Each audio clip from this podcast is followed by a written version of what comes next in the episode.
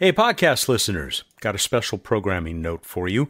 On the evening of Thursday, February 16th, we're going to do another Planetary Radio Live. It's been a while.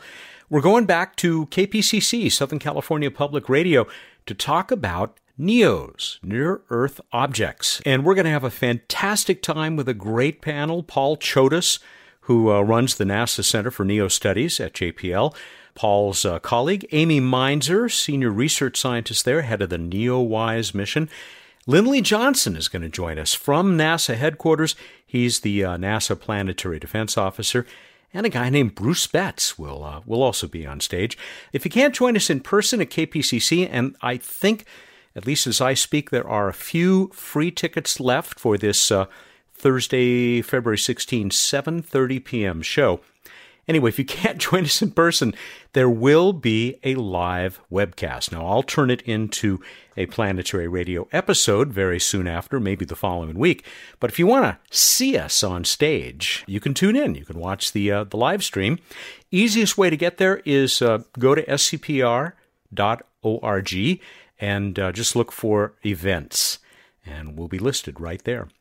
All right, hope you can join us one way or another. It's going to be a lot of fun as we talk about Armageddon. Thanks for listening. Here's this week's show Microbes of Earth. Welcome to Mars, this week on Planetary Radio. And welcome to you. I'm Matt Kaplan of the Planetary Society with more of the human adventure across our solar system and beyond. Rebecca Mickol has learned that at least a few examples of our planet's smallest living creatures can survive the terribly low atmospheric pressure of the red planet. She'll tell us about her fascinating experiment. Charles Bolden is no longer NASA's administrator, but he doesn't appear to have lost his interest in the agency's future. That's what we'll talk to Bill Nye about. We'll take the What's Up segment to Bruce Betts' live astronomy classroom. Planetary Society digital editor Jason Davis gets us off to a great start. Jason, welcome back to the show. I am uh, very grateful to you for being uh, the first of the very uh, worthy uh, people we'll have filling in for Emily while she's on her sabbatical. And I suspect we'll be talking to many times over this uh, this three month period while she's working on her book. So, uh, like I said, welcome back. Thanks, Matt. Thanks for having me, and it's always always happy to fill in.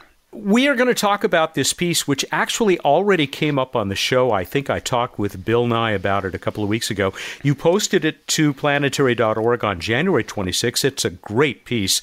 The moon versus Mars as a target for, for humans why would we go back to the moon? Yeah, so that's a great question. Uh, and it's kind of been this rumor that's been circulating in a lot of policy circles. It pops up in the media every now and then.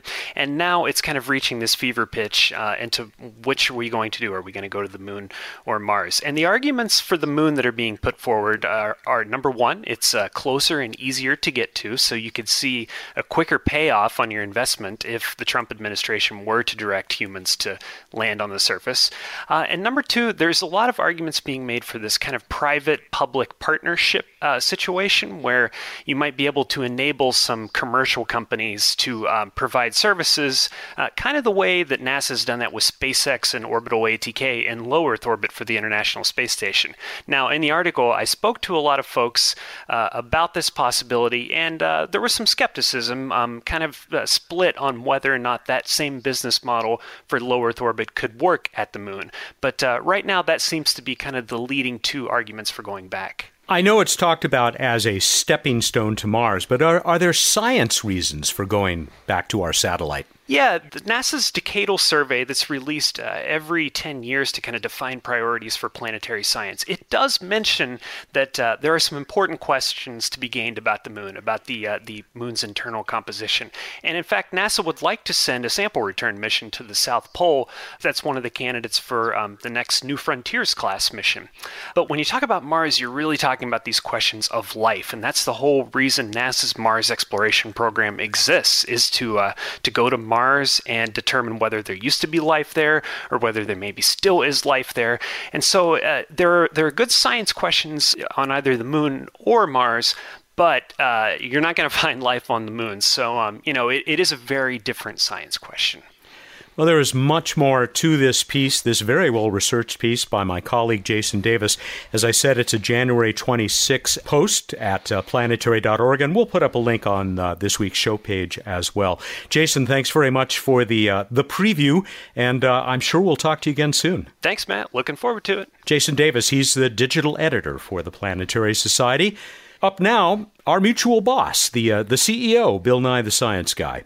Bill, welcome back to the show. You were just telling me that you were uh, reading something that the now former administrator of NASA had yes, to Charlie say. Bolden, Vietnam War fighter pilot veteran, shuttle pilot, and former administrator of NASA, is concerned about Earth science at NASA. He's not expressing concern about the Space Launch System, big rocket, not really about planetary science, not really about heliophysics, just about Earth science. And his concern is that there are people in U.S. Congress who want to move Earth science out of NASA and put it into nominally the National Oceanic and Atmospheric Administration, from NASA to NOAA. But his concern is NOAA doesn't make satellites. They analyze data once the data are beamed down to Earth. And everybody's concern in that little world is that it'll effectively kill Earth science. Once you take it out of NASA, it'll just disappear. The satellites won't get built. They won't be monitored. They won't be maintained and so on. And the reason this is happening, I think everybody would agree, is because there's certain people who don't want to find out anything more about climate change. There are people that just, if you don't know about it, you won't, if you don't think about it, it won't be happening. It's a form of denial. and it's very much human nature. I understand that when you have this conflict between what you believe and what you see or the evidence before you, you've got to resolve this conflict. And this is an old psychology thing called cognitive dissonance, where you have dissonance about what you're thinking. And so you resolve this dissonance by just presuming that there's a conspiracy or that it's not really happening.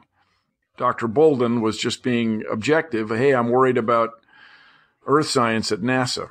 Uh, so anyway, the other thing that I'm very troubled about Matt, is there's concern that the Mars 2020 rover will slip into the future. They'll have to rename it the Mars 2023 rover or something. And that would be sad. We want to continue the search for life on Mars. And uh, we want the robotic exploration program to move along no matter what happens in human spaceflight. And, you know, now one of the remarkable things about the new administration and the people that are being brought in to run NASA is there old school people that really want to send humans to Mars. I think that'd be great. You know, we could do it as soon as 2028, 2033, depending on the orbit. But uh, let's not forget that we got to keep robotic exploration going to make sure we have a good place to land and all these important details of actually going to Mars. so it's another just amazing time, Matt, where all sorts of things are happening in politics that affect space. And we'll continue to follow those things, Bill. Thank, Thank you, you, very Let's much. change the world, Matt. That's the CEO of the Planetary Society, Bill Nye. We're going to go uh, back to Mars, or at least a simulation of Mars, and learn if there are some Earth microbes that might just be able to survive under the surface of Mars.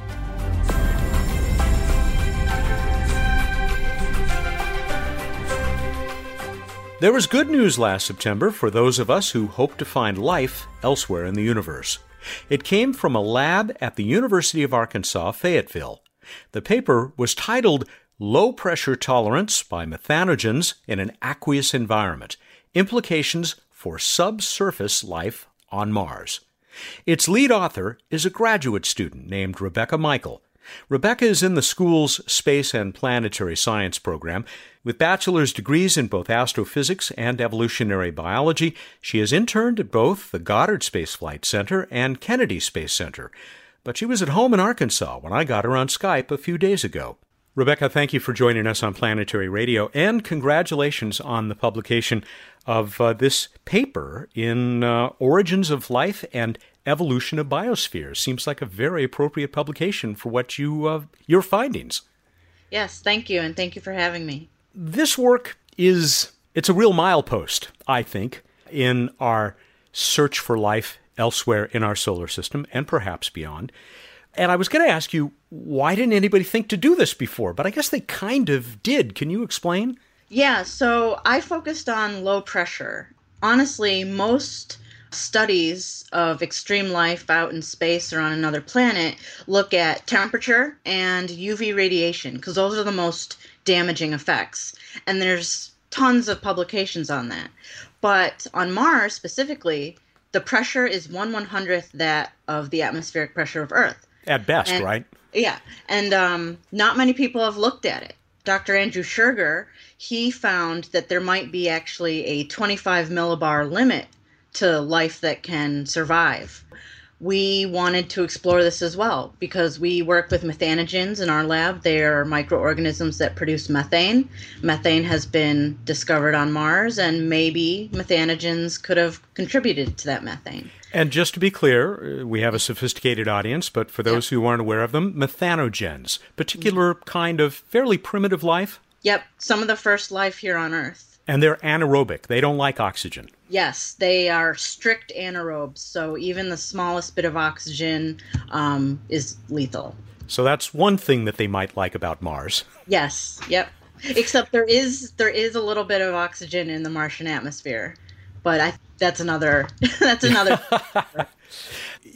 Tell us about what you actually accomplished in the lab with this device that uh, you guys call Pegasus. So we have um, a Pegasus planetary simulation chamber. Pegasus is just the name that we gave to it. It's a cylindrical stainless steel chamber, and it's a vacuum chamber, and so we're able to reduce the pressure down to whatever we want, six millibar, which is about the average on Mars. One of our issues, though, is our methanogens we uh, um, incubate in uh, liquid medium, and at low pressure, this liquid evaporates. And so that's our main issue with these experiments that we ran. But that was also the novel idea: is we used a liquid medium versus just drying the methanogens out. How did you keep this this liquid from immediately boiling away as it normally would in that kind of pressure? Ultimately we didn't uh, keep it from boiling away very well and that uh, limited the length of our experiments. One thing we do uh, we had the methanogens in test tubes obviously and we would puncture the test tubes with a needle so that we could slow the rate of evaporation. Um, we also utilized a martian regolith simulant so a dirt example i guess. We put that on a cotton ball above the liquid so it wasn't touching, but that also slowed the diffusion of water out of the test tubes. I loved that to see that because you actually did sort of several runs of this experiment. Yes. And then one of them, you bought some of that Martian regolith uh, Yep. simulant Yep. from Johnson Space Center. Yep, I think so, yes. Pretty cool. I mean, I've, Yeah. I've touched that stuff and lunar regolith, and it's just fun to think that okay, I may never really touch the real thing, but this is this is the next best thing. Yes. So you still had some problem with this the solution Yeah. evaporating away, but you got some pretty interesting results. And and were they unexpected? Honestly, since no one had done this really before with methanogens, seeing if they could survive in active growth, yeah, we uh, we didn't know what would happen, and we thought they'd survive, and they did. Basically, they're just subject to desiccation as the liquid water evaporates. But in um, one of the, the final experiments in this paper, we created microenvironments in the test tubes where we punctured the test tubes, brought the test tubes to a lower pressure, I think about 50 millibar, which is about 10 times higher than that of Mars. But then we removed uh, the needles to keep the test tubes at 50 millibar. And then for the duration of that experiment, it was 21 days. The methanogens were at 50 millibar in a liquid medium. I'm not sure if in this paper, but in some recent experiments I've done, one of our organisms is actively producing methane Wow. at 50 millibar. What really makes this exciting is the findings of methane on Mars, right? Uh, Which have been kind of eh, iffy, but but it seems like something's going on, whether it's biological or not. Yes, there are a lot of controversial findings, but there's space based findings, there's ground based findings, and there's even uh, findings from the Curiosity rover. There are a lot of arguments for and against it, and there also are a lot of arguments for where is that methane coming from. It could be serpentinization on Mars, We Which like is just mineralogical yes, stuff. Yeah. water rock reactions. It could be comet impacts, asteroid impacts, even volcanoes. There's a lot of different um, options, and but of course we like to think methanogens. And on Earth, almost 90% of methane on Earth is biological in origin. That's grad student Rebecca Mickol at the University of Arkansas. I'll be back with her in a minute. This is Planetary Radio. Where did we come from? Are we alone in the cosmos? These are the questions at the core of our existence. And the secrets of the universe are out there, waiting to be discovered. But to find them, we have to go into space. We have to explore. This endeavor unites us. Space exploration truly brings out the best in us, encouraging people from all walks of life to work together to achieve a common goal, to know the cosmos and our place within it. This is why the Planetary Society exists. Our mission is to give you the power to advance space science and exploration. With your support, we sponsor innovative space technologies, inspire curious minds, and advocate for our future in space. We are the Planetary Society. Join us. Welcome back to Planetary Radio. I'm Matt Kaplan. Rebecca Mickol and colleagues at the University of Arkansas, Fayetteville, have shown that certain Earth bacteria can survive in the Martian atmosphere, where the pressure is barely 1% of what we live in at sea level on this planet. The implications for the possibility of past or even current life on, or a few feet under, the surface of Mars are obvious.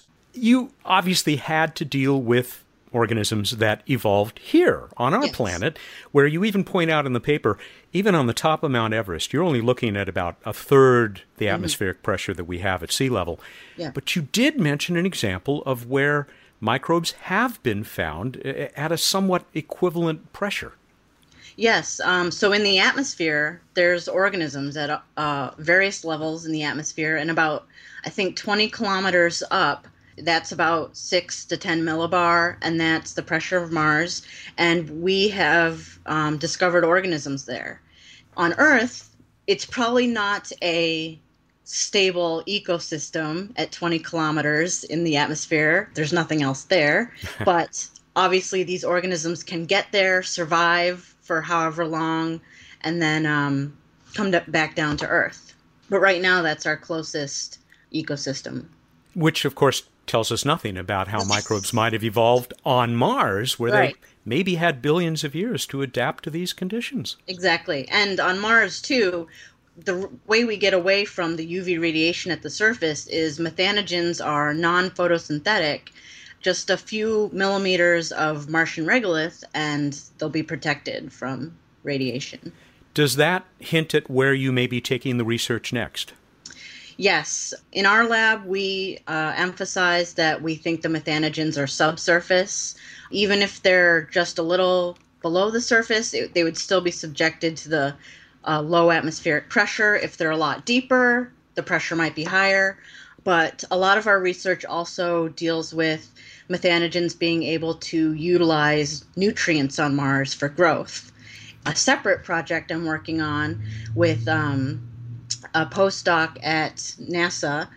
We're looking at the methanogen's ability to grow on montmorillonite and nontronite um, and some other clays that are found on Mars. And we found that certain methanogens can utilize these nutrients as well as hydrogen and carbon dioxide to produce. Wow. We're not too far off from the next rover going to Mars. This one is going to go specifically to look for life, or at least signs of past life, perhaps better informed now because of work by people like you. Would you be shocked if it were to discover methanogens a few millimeters down under the surface of Mars? I wouldn't be shocked. I think that would be absolutely amazing. um, It would.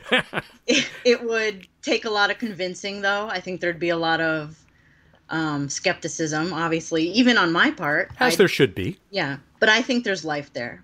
Life evolved on Earth so early on. Mars had a similar um, origin. I think life had been there. Maybe it's still there. Maybe it's underground. I think there's some microorganisms we're not seeing yet.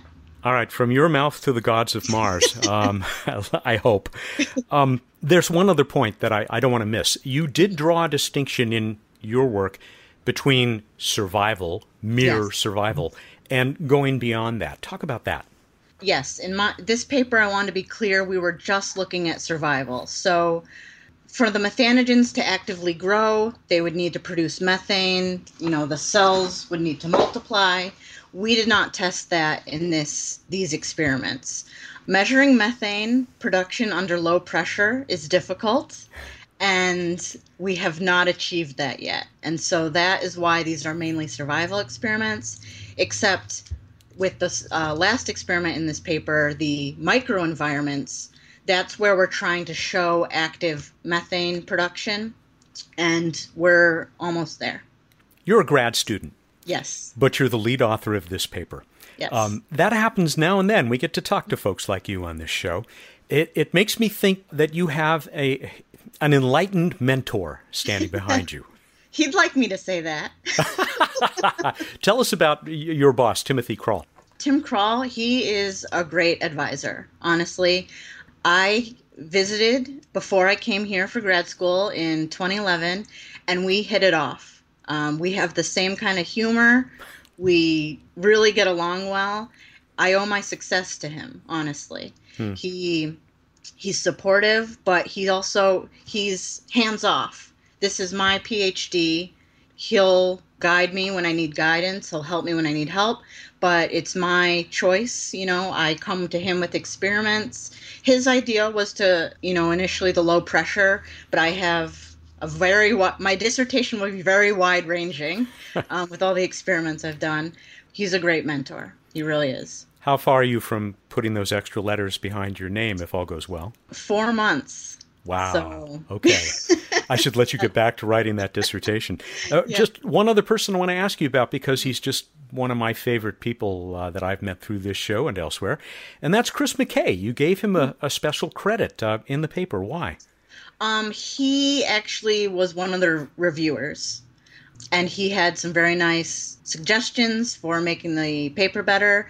He and Dr. Kral um, have collaborated a lot on previous studies. Um, I just know him as a reviewer, and I thanked him for his helpful comments. He's a good guy. I'm not a bit surprised. okay, I got to ask you about one more thing because yeah. I found it in your bio. Yeah. What is Space Hogs? So, Space Hogs, that is one of our outreach groups on campus. And SPACE is actually an acronym. It stands for Space and Planetary Space and Planetary Association for Collaboration and Education. Well done. So we just call it Space Hogs. It was developed, I think, 2011, 2012, and our idea is to spread science awareness on campus and to the public. Um, one of our most successful um, events was the 2012 Transit of Venus we were like, this is important. We should get out there. And it was bigger than we could ever imagine. We had news crews, we had local astronomers, uh, amateur astronomers, and a ton of public. Um, we had it out on one of the campus agricultural fields, and people got to see Venus transiting the sun, and that was awesome. And we work at elementary schools and middle schools and high schools too. Great work. Uh, we'll put up a link to uh, the Space yes. Hogs page, as we will to uh, some of your work. There's a very good space.com article, and mm-hmm. Uh, also the abstract of the paper, which uh, yes. is available online. Rebecca, thank you. Um, it has been a delight talking with you, and once again, congratulations on these great findings. Thank you very much. That's Rebecca Mickol. She's a grad student at the University of Arkansas, Fayetteville. And as you heard, she is uh, doing pioneering work on showing whether life could exist or could have existed. We'll stick with could exist on the red planet. We'll go on now to uh, talk to uh, a, a, form of earthbound life known as Bruce Betts.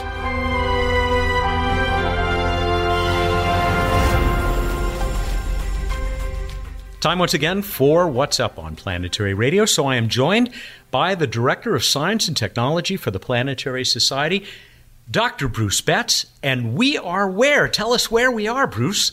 well, Matt, we're at California State University, Dominguez Hills, and we are in my second class of uh, my 14 class uh, Introduction to Planetary Science and Astronomy class, and we're recording live in front of uh, the cameras. Yeah, there, there are people out there watching us right now as we say this. And so, if any of you have ever wondered uh, what, what we look like when we're recording, then you could watch this. I, I don't recommend it, yeah. but uh, apologies. Go. Tell us, Bruce, what's up in the night sky? All right, we've got Jupiter and uh, Spica dangling near it, rising in the around 10 p.m. So Jupiter looking super bright over in the east, high in the south in the pre-dawn. Spica, the bright bluish star, a little bit to its lower right. And if you uh, want a special Valentine's Day, February 14th activity, go out and look for the moon near Jupiter, making for a lovely sight on the. Ah, Is that for me? That was, no. No, it was not. In the early evening, you will see Venus dominating low in the west.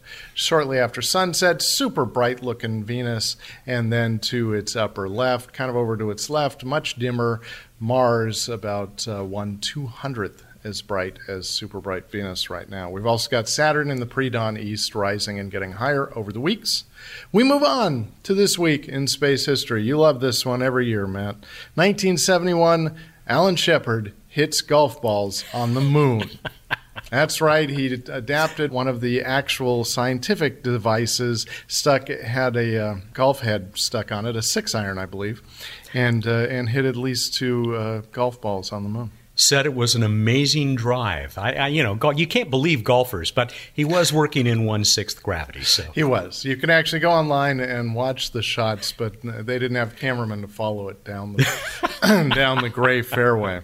All right, we move on to random space fact. And to get the full effect of that, you really have to hear the radio show. But please go on. If Earth were the size of a racquetball, then Uranus, or equivalently Neptune, would be about the size of a basketball. A little bit bigger than a basketball. About uh, four times the diameter of Earth are Uranus and Neptune. And which one would bounce higher on plywood? We'll have to try it. it's the only way to do it. See, for those watching at home, we've got racquetball, basketball, Earth, Uranus, or uh, Neptune that are very similar in size. Before we go on to the trivia contest, do you remember talking about the third stage of the Saturn V rockets that went to the moon, that took the Apollo astronauts to the moon. Yes. Alan Shepard.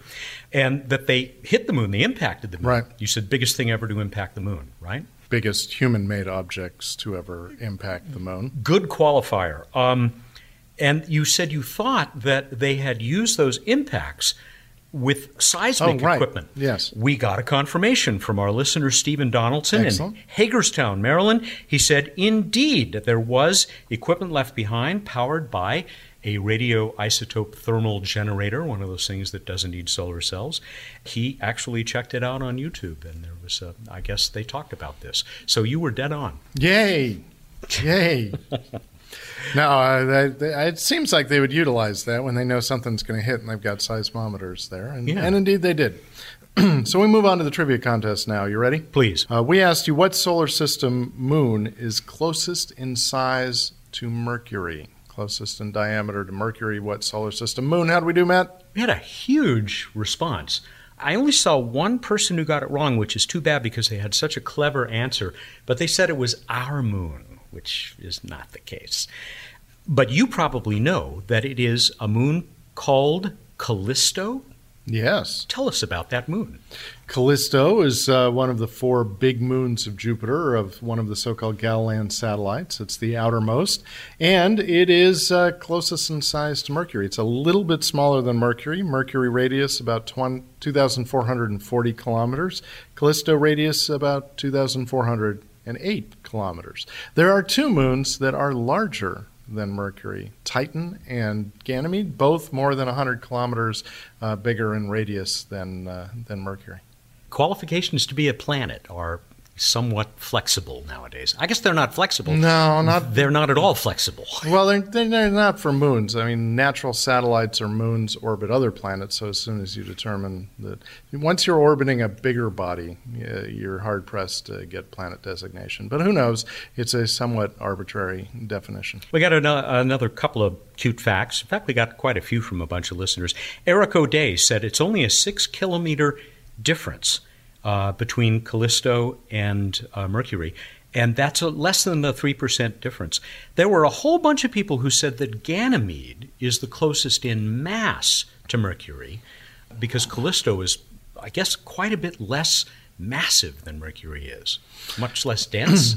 Yeah, I mean they both are. So Ganymede gets closer because it's uh, it's bigger. Also gets closer because it has a higher density. But Mercury, having a big iron core making up a lot of it, and rocky body is much much denser and uh, thus uh, has a much higher mass. Whereas the Galilean satellites, particularly Ganymede, Callisto, they're they're mixes of water ice and rock and uh, and much lower density. Well, nobody that I've mentioned so far is the winner. Our winner is longtime listener, but I think first time winner, Courtney Katz of Telford, Pennsylvania. She indeed said Callisto, and the way it works is everybody who gets the answer right, we then throw it into random.org which is a pretty cool website if you need a random number, and who doesn't now and then? um, we let random.org uh, determine who among those people is the winner. And so, Courtney, congratulations. You are going to get that uh, beautiful planetary radio t shirt. Maybe you'll get one of those first women's styles uh, ones that we now uh, make available. And a, say it with me, a rubber asteroid. A planetary society rubber asteroid. Don't ask how that got started, and a 200 point itelescope.net account. It's a nonprofit network of telescopes around the world based in Australia. Courtney will be able to use it, use those telescopes all over the world to uh, point them anywhere she wants to. So, congratulations, Courtney. We also heard from Mel Powell in Sherman Oaks, California. He says, Callisto has always struck me as the solar system object that most resembles a disco ball. He says, I make no judgment on that, good or bad. It's just a fascinating looking object. Well, thank you, Mel. Enjoy the Bee Gees. shall, I, shall we move on to the new question? Please. About staying alive. Actually, it has nothing to do with any form of staying alive. Uh, what was the first star to be photographed besides the sun? First star to be photographed besides the sun. Hint it is also used or has been used to define zero magnitude on the apparent brightness scale, and I may or may not discuss it later in my class today. He will. He's going to. You watch. That's a great one. So how do people enter? Go to planetary.org slash radio contest. You have this time until the 14th. That would be uh, the 14th of February at 8 a.m. Pacific time to get your answer in. And uh, good luck. It's that same prize package that we just talked about. I'm done. All right, everybody, go out there, look up the night sky, and think about what you would say if bright lights were facing you from every direction. Thank you, and good night. I'd say what? Again? Uh, he's Bruce Betts, the Director of Science and Technology for the Planetary Society, who joins us every week, not here, but joins us every week for What's Up. Planetary Radio is produced by the Planetary Society in Pasadena, California. It is made possible by its hardy members. Danielle Gunn is our associate producer. Josh Doyle composed our theme, which was arranged and performed by Peter Schlosser. I'm Mat Kaplan. Clear skies.